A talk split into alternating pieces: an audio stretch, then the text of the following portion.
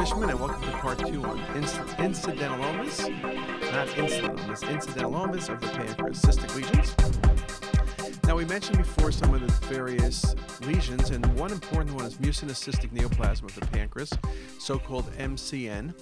And the thing about this, comparing it to serous cystadenomas, occurs at an earlier age, fourth to fifth decade of life, again, almost exclusively in females, usually in body and tail of pancreas, as opposed to the serous cystadenomas, which are more common in the pancreatic head.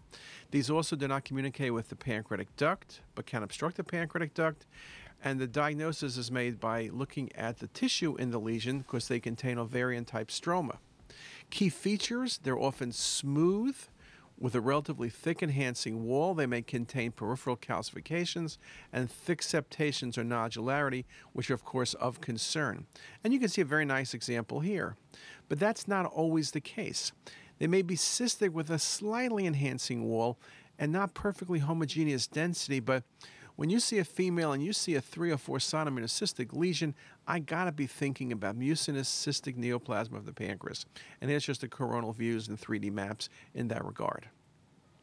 Now, the lesion we speak most about these days, that is the typical incidental lesion, is the IPMN, or intraductal papillary mucinous neoplasm. It usually occurs in an older population, not much different from the serous population, a bit more common in men. And the key thing, of course, is the pancreatic duct involvement. And with the pancreatic duct, we classify them as main duct lesions, side branch lesions, or mixed type. The main pancreatic duct of over a centimeter is suggestive of a main duct IPMN. Most of the side branches are in the 5 to 7 millimeter size range. Main duct IPMNs are particularly of concern because they have a higher incidence of malignancy, and invariably, as long as the patient doesn't have too many comorbidities, they will require surgery. Now, with intraductal papillary mucinous neoplasm, some other facts. Predictors of malignancy include size. Typically, we don't worry under three centimeters, we really worry over three. Interval growth, two to three millimeters per year the presence of a mural nodule or enhancing thick septations, or if patients have clinical symptoms like abdominal pain or prior pancreatitis. Many people will operate on these patients if they've had clinical symptoms of pancreatitis. Unexplained pancreatitis is of great concern, so that indeed becomes an important marker. Now, as I mentioned with incidental lesions, how well you see IPMNs depends on the protocol. You can see a case like this. Often the axials are probably not optimal, but here the coronal shows you very nicely an approximately one centimeter IPMN shown very well there and shown very well here on the coronal views. Or this case with a bit over a two centimeter lesion with very fine septations. In terms of size, we always look at the maximum size regardless of the tissue plane. Or this example. Again, you could consider an MCN here. It would not be unrealistic. You probably would not simply follow this patient. This one would get EUS. And in terms of size, usually I measure off the venous phase, but typically arterial and venous in these lesions is not substantially different, but venous is the easiest phase to measure with. Now, with IPMNs, they're often solitary, but they can be multiple, and often is the largest lesion you worry about. There is a challenge now. What if you have multiple IPMNs? If you're doing surgery to, uh, uh, pre- to predict and avoid the patient developing a malignancy, is it a good idea to leave a part of the pancreas? You haven't really solved the problem. So there's a lot of things going on in terms of discussion and what needs to be done with these patients. But you can see very nicely in this case, multiple IPMNs in the uncinate process, in the body of the pancreas. Here it is coronal, again showing you that very nicely. And again, in this case, well defined cystic, under three centimeters, no septations. These lesions will be followed routinely. Now, I mentioned that typically we see the origin of the lesion off the side branch of the pancreatic duct, but sometimes, as in this case, you see a large central dilated duct that's classic for IPMN. Now, in saying that, I'll make the point that, of course, you can get obstruction of the pancreatic duct by a tumor, uh, like an adenocarcinoma, but in these cases, we're able to see duct transitions. Here we see the duct usually in its entirety, and you see an f- area of more focal dilatation, as is seen in this case. And again, that allows you to make that specific diagnosis. But nevertheless, these patients typically will need to undergo surgery. With these incidental cystic pancreatic lesions, there's lots of controversy. How often do you follow them? Typical rule at Hopkins incidental lesion, we don't know the trajectory of growth. Follow it three months, then stretch it out to six months times a couple, and then yearly. There's no good answer. When can you stop? That's something that will need to be understood more. EUS, when the lesions are of questionable uh, uh, uh, impact, you do EUS, you do tissue sampling or fluid sampling. That's very commonly done, particularly in patients with a family history of pancreatic cancer. And again, surgery, main duct IPMN, something is suspicious for an MCN, or if you're growing even the most benign looking lesion per year over three millimeters, people typically will worry. Now, I should also mention that we talk about incidental cystic neoplasms, and I mentioned three lesions that can be incidental MCN, IPMN, serous cystadenoma, and I guess a pseudocyst would make it four.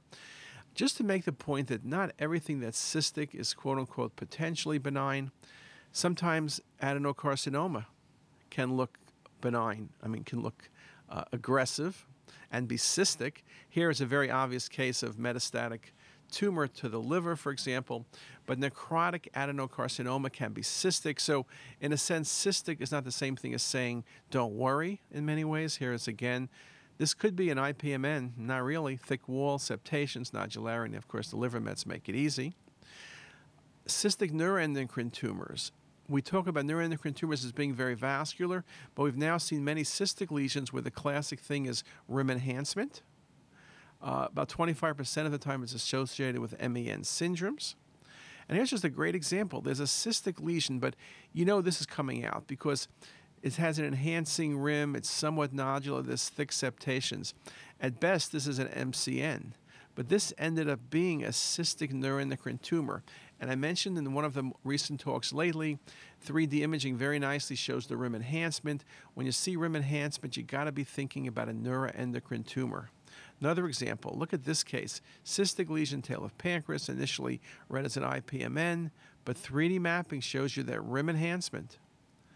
And very, very classic, very, very classic for a neuroendocrine tumor. That patient is getting a distal pancreatectomy, which has indeed happened.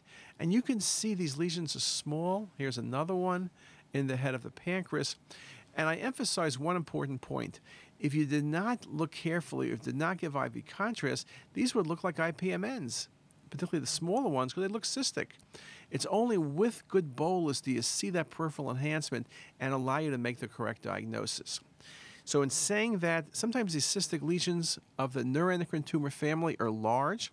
And as an example, in fact, this case you might even think about a GIST tumor, but cystic, necrotic, enhancing rim. Here, the epicenter is difficult. Can it be near the pancreas, like an extra pancreatic neuroendocrine tumor? Can it be a germ cell tumor? Can it be a GIST tumor? All these things you might think about. This was a pancreatic neuroendocrine tumor, very nicely shown, but you can see the cystic lesion component, the solid component, the rim enhancement, the nodularity to the rim, all of the classic findings we'll look at. Couple other things I'll comment on. SPEN tumors, solid pseudopapillary neoplasms of the pancreas, can be very cystic. The thing about these lesions, they're infrequent and they occur in young females, usually in their teens or early 20s.